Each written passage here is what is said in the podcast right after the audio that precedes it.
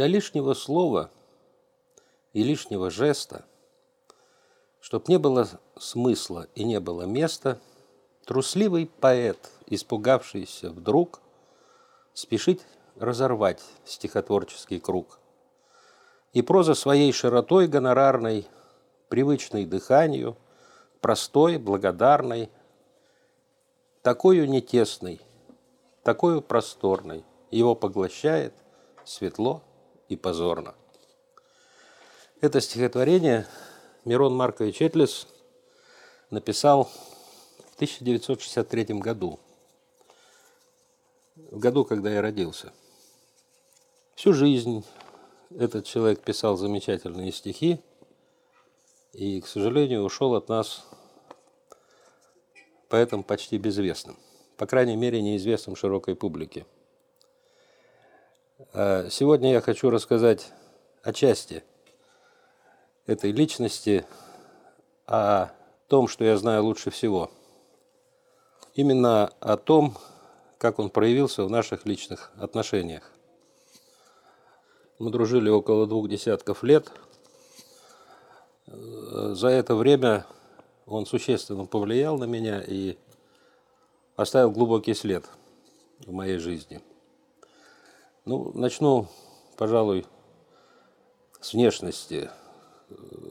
Известно, что этот человек был невысокого роста, был достаточно крепким мужчиной, смотрел он прямо из-под лобья, а, при этом улыбался достаточно редко. Никогда не отводил глаз первым, был всегда абсолютно вполне уверен в себе. А, в деловых отношениях был крайне сух, но очень вежлив. Другое дело отвлеченная беседа. Тут мы имеем дело с абсолютно иной личностью. Тут он преображался, много улыбался, особенно когда задавал вопросы и предлагал версии. Он задавал вопрос, вглядывался человеку прямо в переносицу и очень тепло улыбался. Мысли излагал очень ясно, предельно ясно, с некоторой мечтательностью и при этом часто обезоруживал собеседника. Не любил понебратство, а мекошонство.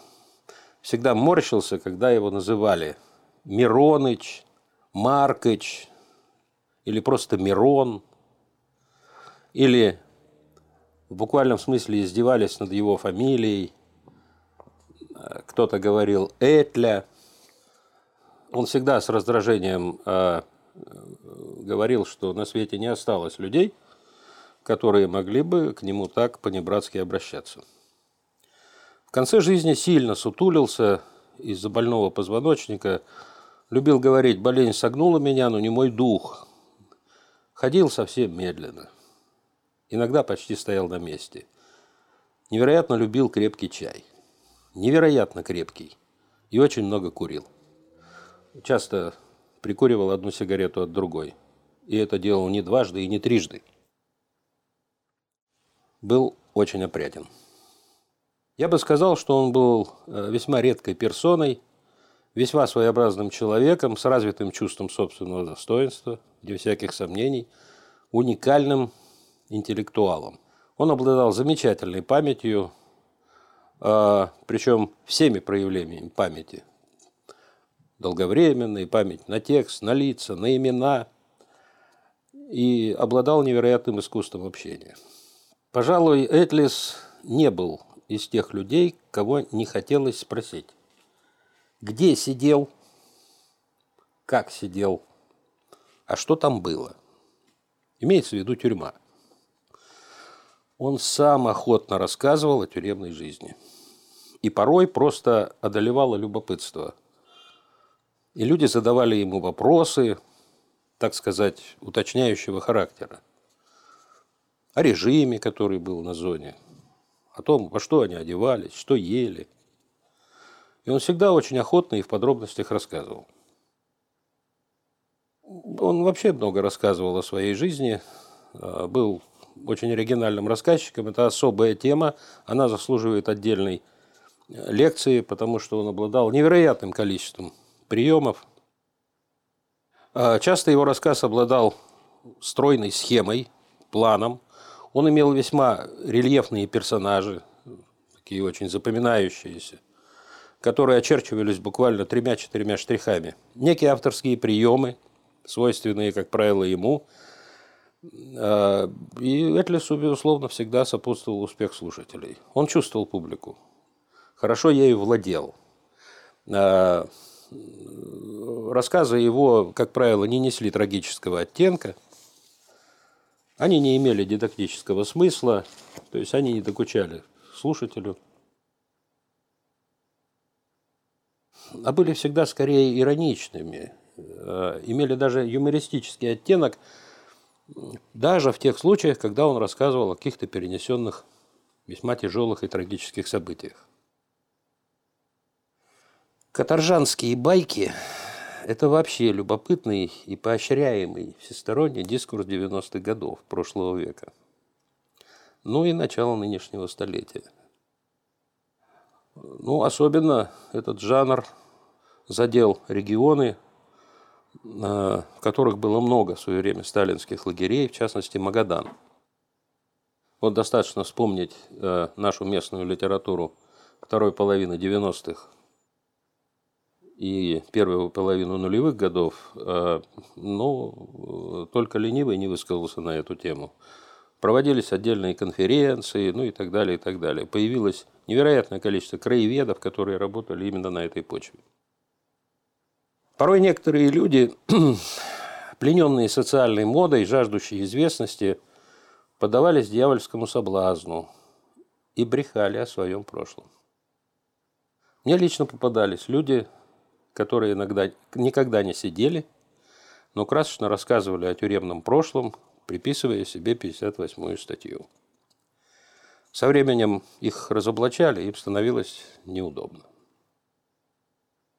Мирон Маркович о людях судил без полутонов. Любил при этом вернуть очень крепкое словцо. Вообще крепкими словцами он владел мастерски. Эта часть русского языка ему далась блистательно. Правда, делал он всегда пропорционально своему суждению.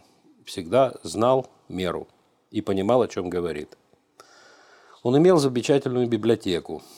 Она была рассеяна по нескольким точкам в городе.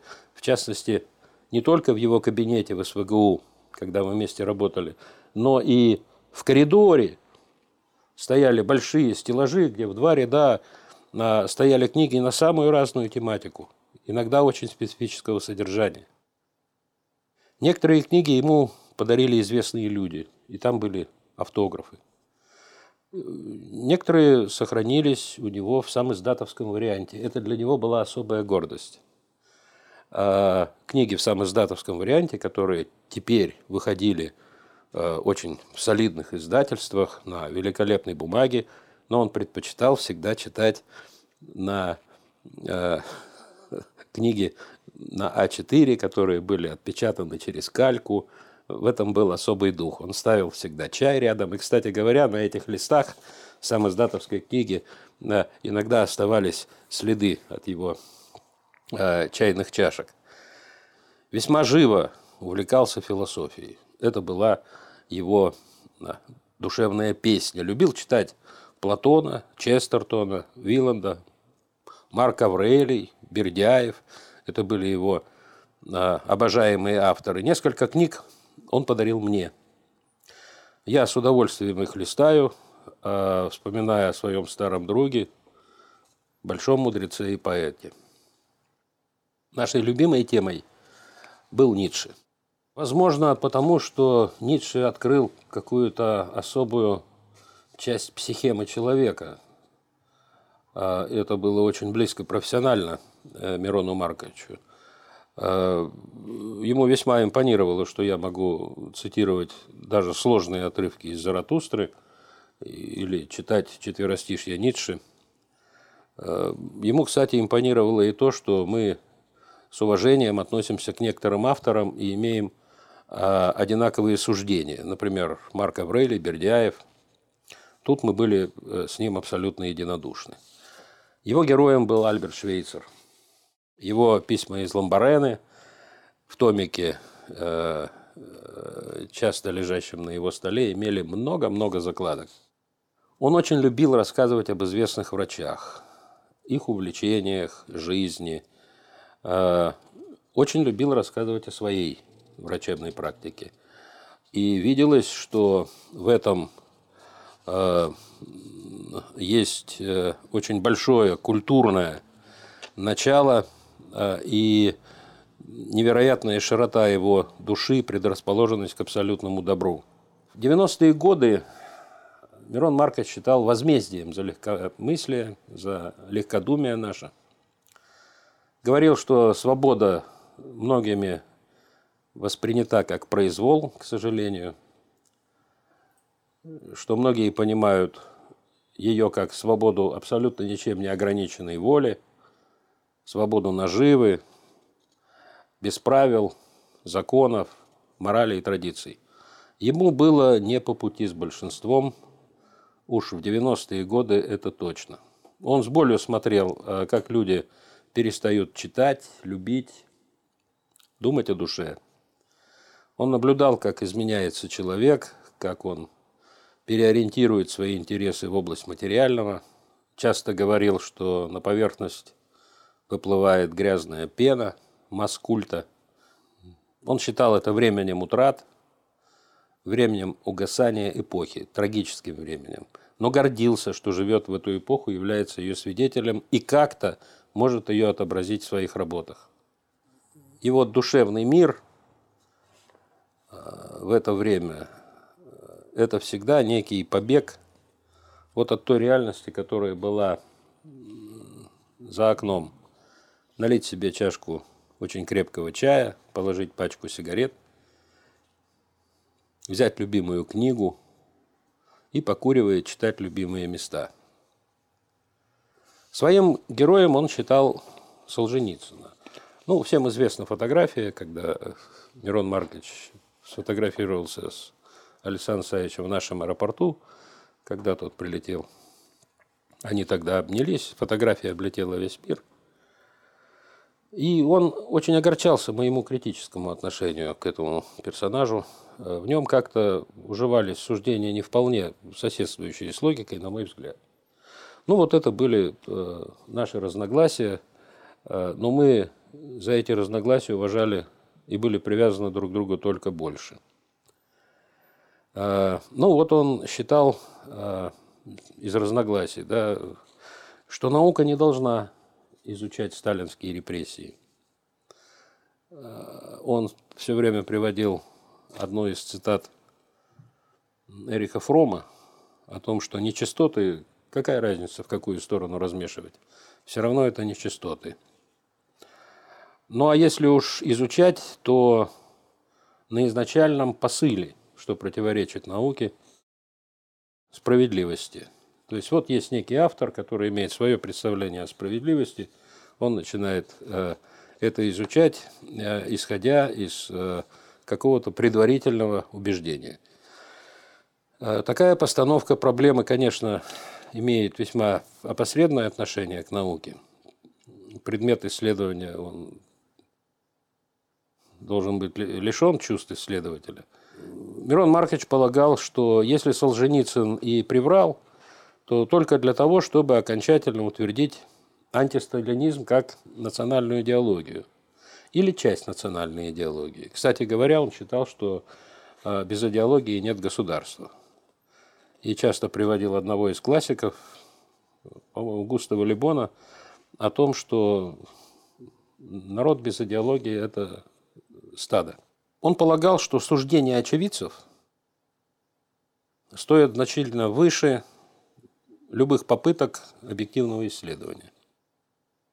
Ну вот мы знаем, как создавались некоторые работы о ГУЛАГе, когда не только Солженицын, но и другие авторы собирали свидетельства различных, э, использовали как неоспоримые источники, ну а потом возникали определенные кризисы толкования, да, собственно, кризисы истины – кстати говоря, вот э, в подобных спорах он никогда не навязывал э, своего мнения, не добивался однозначного решения этого спора. Наоборот, считал, что будущее поколение будет лучше знать о трагедиях прошлого, если оно будет находиться в состоянии дискуссий. Крайне редко заводил разговор о политике. Ему эта тема не нравилась. Он всегда говорил, что он ничего не понимает в политике, но очень хорошо разбирается в мотивации отдельных личностей. И на этом его интерес к политике пропадал. Оказываясь участником таких разговоров, э, он о политике он испытывал всегда скуку, иногда просто вставал и уходил. Любил читать свои стихи. Кстати, он очень хорошо читал стихи. Он читал их без надрыва, без артистизма. Ну, с тем выражением, э, с которым Ученик восьмого класса, проникшись стихотворением, не читает его, а скорее рассказывает. Вот в этом всегда была очень глубокая душа, в том, как он рассказывал свои стихотворения. Я считаю это э, манеру гениальной. Он несколько съедал окончание, читал тихим голосом, и это заставляло очень внимательно вслушиваться – то, что он говорит. Такая возникала очень проникновенная атмосфера. Ну, мастерская манера. Мастерская манера. Он мог сделать паузу, достаточно длительную, вздохнуть, прикурить или затянуться сигаретой в это время. И вот как бы жил в стихах, он находился как бы внутри. Они были его прямой речью. Он даже как-то мне сказал, что если бы Бродский не написал стихотворение «Облака», он бы сам его написал. Верится, что что-нибудь подобное он бы вполне мог написать. Имея достоинство, он никогда не спрашивал, прочитать стихотворение, «Ну, как тебе?» Он знал себе цену. А если он прочтет стихотворение, и ты начинал его хвалить,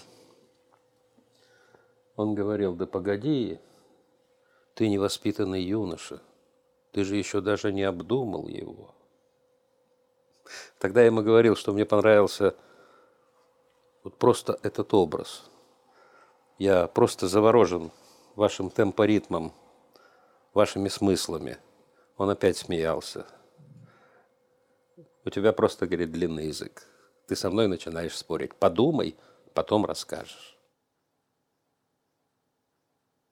особое значение посиделки с э, Мироном Марковичем, которые всегда очень много всем давали, особенно в нашей кафедре.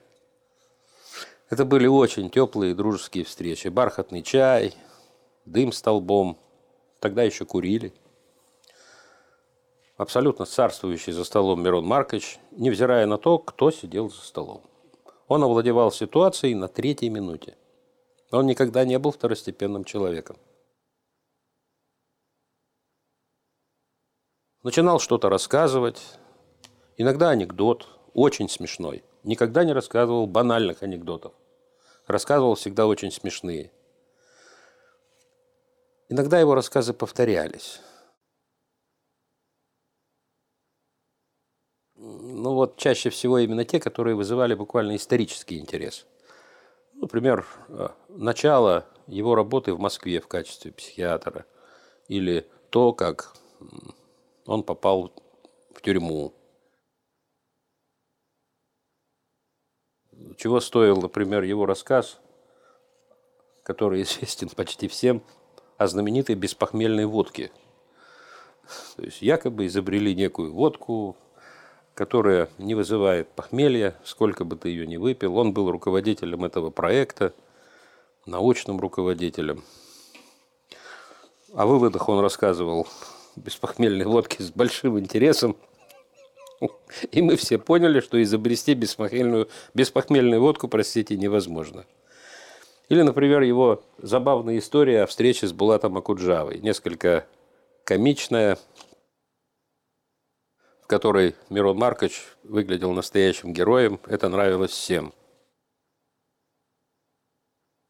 Или, например, его шутливые рассуждения об алкоголе – когда, где, с кем пить, свойства алкоголя, свойства людей, принимающих алкоголь, как алкоголь всасывается.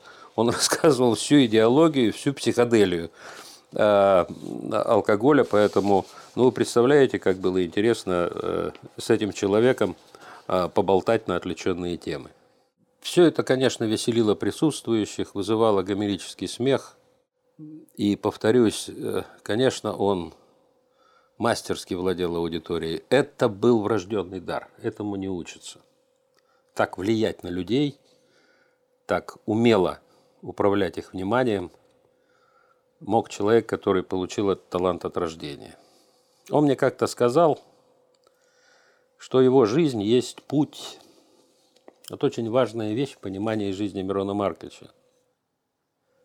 Причем путь в основном значении слова – перемещении, в движении. Ему казалось, что он не живет на своей маленькой кухоньке, а перемещается вместе с ней, как в каюте или, пожалуй, в салоне самолета, в какое-то искомое им жизненное пространство, в котором он, наверное, обрел бы духовный уют, спокойствие, понял, что вот он добрался.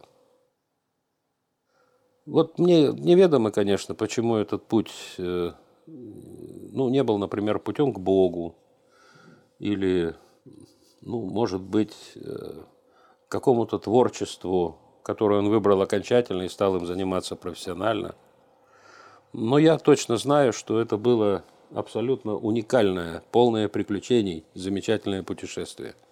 Он его прожил. Он всегда что-то искал. Север он любил. Считал, что живет здесь среди очень больших, очень сильных людей, по-настоящему понимающих, что такое добро, по крайней мере, лучше понимающих, чем люди, которые попадались ему ранее. Ему было мало этого, он хотел уйти дальше. Уже после его смерти мне стало понятно, что он стремился, по-видимому, в какой-то свободе, в ландшафты какие-то, э, которые сами примут его, а которые помогут ему стать свободным человеком. Всегда было некое ощущение легкой нехватки свободы. Вот вы знаете, когда он был молод. Эта нехватка ощущалась повсеместно. Он жил в стране, где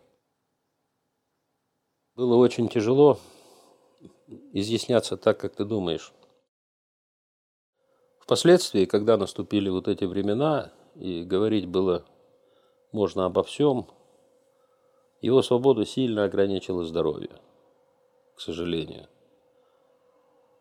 длительное время он достаточно сильно болел, но борясь с болезнью, работал, а, пытался быть полезным. Написал достаточно много стихов. Очень часто было так, он напишет стихотворение и звонит мне. Оно еще, возможно, не обработано, возможно, оно имеет изъяны – но он мне его читает, и вы знаете, я понимаю, что это стихотворение написано только что, но он его читает без заминок, без ошибок, э, без пауз. И я начинаю понимать, что он его не написал, он его записал.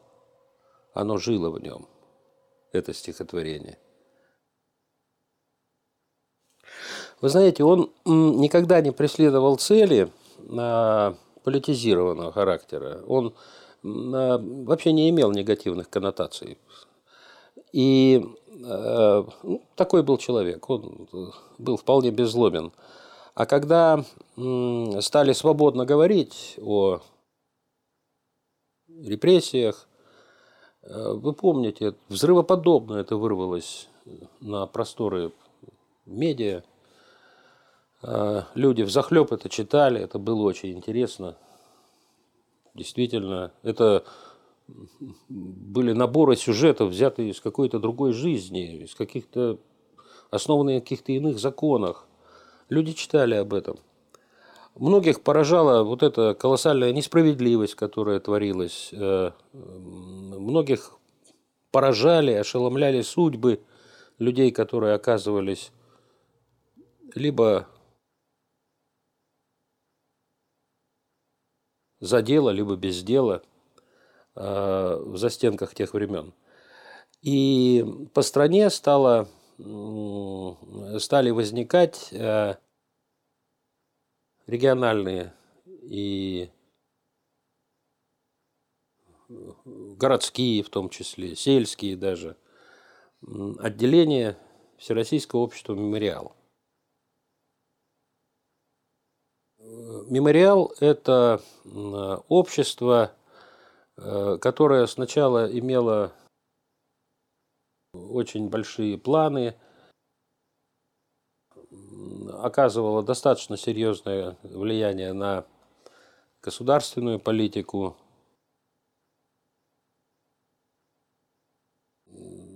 И вот э, в Магадане э, ну, было достаточно много в то время людей, которые, отсидев, они остались в Магадане. Или отсидели, потом уехали отсюда, но считали себя вот из-за этого магаданцами. Возникло целое большое сообщество.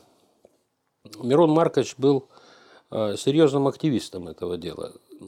И вы знаете, он преследовал всегда цели, ну, скорее культурно-исторического характера, нежели цели юридического, Э, либо какого-то эристически-социального направления.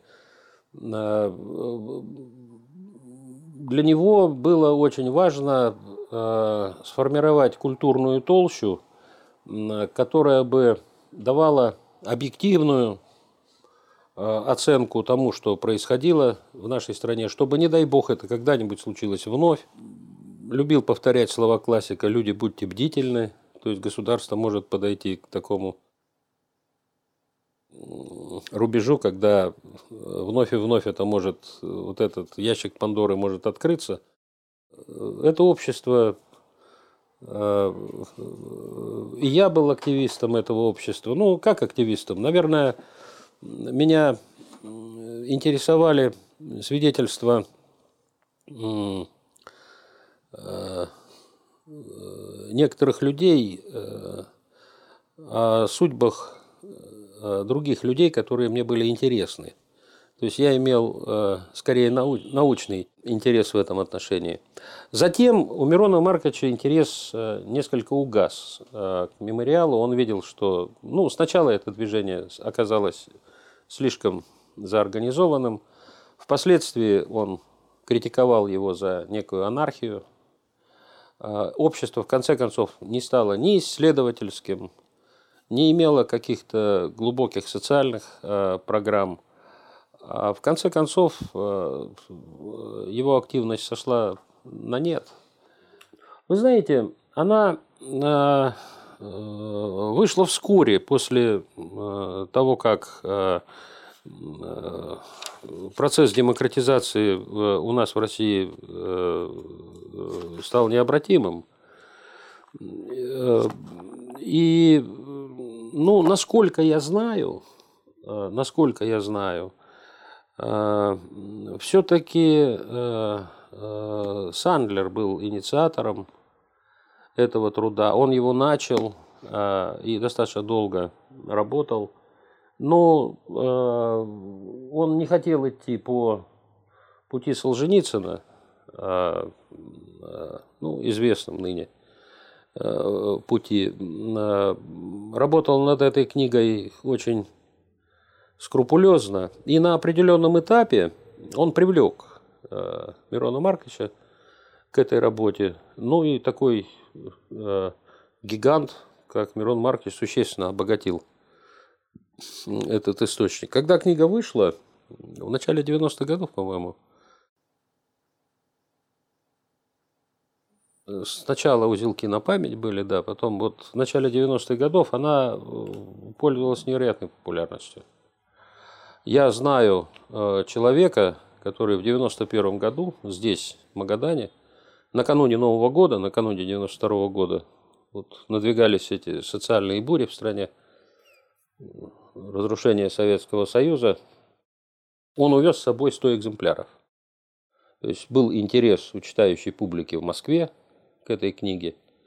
Э, ну, тогда рухнули вот эти все связи, поставки там и так далее. И вот этот человек занимал... Причем он не имел коммерческого интереса. Тогда же у нас кооперативное движение, если вы помните, вот это э, торговля. Нет, это была абсолютно культурная цель, культурная задача его. Просто взял этот э, эти две коробки большие, значит, и потащил их в самолет. Она пользовалась большой популярностью. Я не знаю, почему она не издавалась впоследствии, потому что мне кажется, мне представляется, что это наиболее серьезная книга, описывающая эпоху. Что он имел в виду, когда говорил показатели, э, показания свидетелей? Он имел в виду, что э, вообще узниками ГУЛАГа были очень разные люди – Некоторые из них, он это прекрасно понимал, говорил и ругал их, э, таких людей по этому поводу. Они использовали гулаговское прошлое для э, извлечения некоторых э, политических дивидендов. Известность там и так далее. Вот э, часто мой отец сидел, кричали там, мой дед сидел. Как будто это тебе лично дают какие-то преферент, ты что, от этого лучше становишься? Но это был один из аргументов политики середины 90-х годов. Мирон Маркович выделял значительную группу людей, которые могли бы рассказать об этом абсолютно правдиво, объективно, по крайней мере, с персональной точки зрения. Он вообще любил вот эту историческую доктрину микроистории, персонализма, рассмотрения исторической э, действительности через судьбу конкретного человека. Вот он предлагал это очень, я считаю, очень конструктивное направление. Очень конструктивное направление. А, у Александра Исаевича мы видим другой подход. А, он просто собирал свидетельства, вот, писали, писали люди, присылали ему. И часть их он публиковал, вносил в свои работы буквально без а, обработки. И это все складывалось в толщу очень нудных, повторяющихся из страницы в страницу, э, непонятно что доказывающих, то ли избыточные зверства, то ли невероятную несправедливость и так далее, и так далее, на гигантские фолианты. Если это горе социальное, историческое горе, оно должно быть исследовано. Это наш социальный опыт. Я э, частично согласен с Мироном Марковичем, безусловно. Я считаю, что объективные исследования – дело будущего. Они, кстати, у нас есть в Магадане. Они у нас есть. Вот ныне покойный замечательный историк Бацаев, он просто взял и посчитал, сколько людей сидело у нас в Магадане. Вот. И цифра получилась на порядок меньше, чем утверждал, утверждали, так сказать, свидетели ГУЛАГа из лагеря Александра Исаевича Солженицына. На порядок меньше. Э, говорит это о чем-то? Это прощает Сталина? Нет. Нет. Но э, это делает правдивой нашу историю. Ну, что мы создаем э, пугало из э, этого периода? Зачем? А кому от этого хорошо? Э, в свое время, я как ученый могу вам сказать, здесь в Магадане только ленивый не написала ГУЛАГи. И все исследовали. И внешний облик, и здоровье, и рацион питания, и кто где сидел, и возраст, и женские, и мужские, и так далее, и так далее, и так далее. И в конце концов все оборачивается какой-то доктринальной линией поведения. Вот приехал сюда журналист Дудь и посетил музей. И в музее ему просто рассказали сказки дядюшки Римуса. Это результат вот, э, э, всего того, что произошло у нас э, вот этой демонизации, безудержной демонизации. Вот, к сожалению, это так. Вы знаете, э, Мирон Маркович написал много стихотворений – в каком-то южном городе нашем, Вот я сейчас запамятовал, то ли минеральные воды. Издавал в отдельных журналах, но э, э, кто-то даже говорил, что сборник вышел, я не видел. В один из моментов он мне передал рукопись стихов.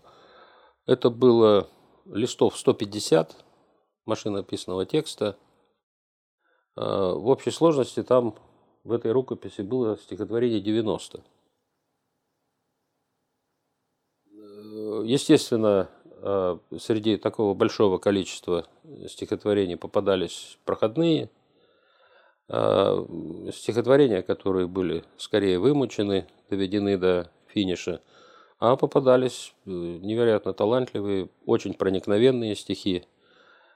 Э, недели две эта рукопись была у меня, потом он мне позвонил, я приехал к нему, мы разговаривали, я согласился ему помочь э, сформировать сборник, вот. но после этого он попал в онкологию на операцию. Э, вот тоже отдельный аспект, как он себя там вел. Пожилой, очень измученный болезнью, но какой крепкий и благородный мужчина. Маленький, согбенный человечек, медленно идущий, но это была настоящая духовная стена. Настоящая духовная стена. Вот. А мы и там с ним говорили о его стихотворениях. Он меня все время спрашивал, что бы я там изменил. А, его интересовал вопрос а, скорее редакторский. Я не мог себе этого позволить и организовать какую-то критику. Я просто ему сказал, что некоторые стихи могут подождать иного сборника. А пока вот можно было бы... И мы обговаривали даже два варианта. Один сборник буквально карманный, 15-20 стихотворений. Другой сборник 50-60 стихотворений. Но, к сожалению, вот э, выйдя из больницы, он ну, по крайней мере, как он мне говорил, пару раз он садился за рукопись. Вот. А насколько мне известно, э, с ним были очень дружны, безусловно, э, и другие люди. Я их очень хорошо знаю. И одному из них он э, вроде бы даже поручил разместить свои стихотворения в интернете. Они есть, они размещены, стихи.ру. Вот. То есть часть стихотворения находится сейчас там. Но никакой комиссии, э, вот я сам член Союза писателей, не создавалось по работе. Вообще, кстати говоря, э, уход некоторых людей из жизни мог бы быть причиной создания определенной комиссии, которая бы занималась рукописями. Например, Виталий Игнатьевич Задорин – а, или вот, Мирон Маркович Этлис. И рукописи а, после этого, возможно, они не пропали, у кого-то хранятся, но человек ушел из жизни, и ситуация обернулась так, что некому распорядиться или предложить эти рукописи для публикации. Э, еще раз повторяю, почему-то не была создана такая комиссия, которая бы исследовала архив и предложила некоторые работы для публикации. Вот я, например, э, могу привести, ну вот пример с одним из авторов, Виталий Игнатьевич Задорин. Он написал замечательную культурологическую книгу «Взлет и падение эпохи Антонины Камытваль». Э, она была издана в небольшом научном журнале, вот, и больше не издавалась. А эта книга о целой эпохе, большом, очень интересном, любопытном, великом народе, о чукчах. Вот. Э, большой изъян. Большой изъян. Вообще, в этом смысле мы должны подумать, э, до какой степени может разваливаться творческий процесс в нашем городе всегда мощный, организованный. До какой степени он может разваливаться? До атомизации, до полной.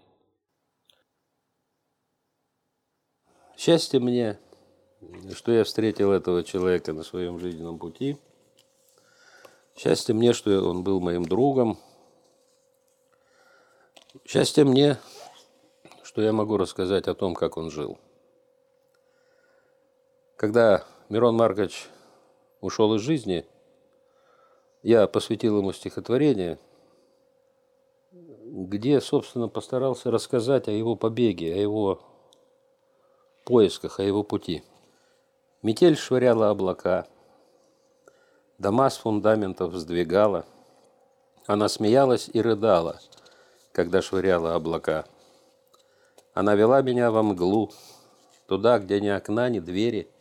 Она вела меня на север. Она звала меня во мглу. И не было высоких звезд. Угрюмые, немолодые, нас пропускали часовые туда, где нет высоких звезд. Она склонила мне главу под низкий профиль небосвода и нежно пела про свободу, когда склонила мне главу. Порой встречались на пути, рассыпав по снегу окурки, бегущие назад, придурки, не одолевшие пути. Метель не трогала их лиц и не трепала их обноски. Их лица были злы и плоски. Она не трогала их лиц. Сплетая в сложные узлы, широты и меридианы, связала северные страны, она в Гордиевы узлы. И я добрел почти без сил к порогу крохотной избушки. Там были байки, чай и сушки, и те, кто был почти без сил. Они сидели у огня и простодушно улыбались, когда на оклик отзывались, не отрываясь от огня.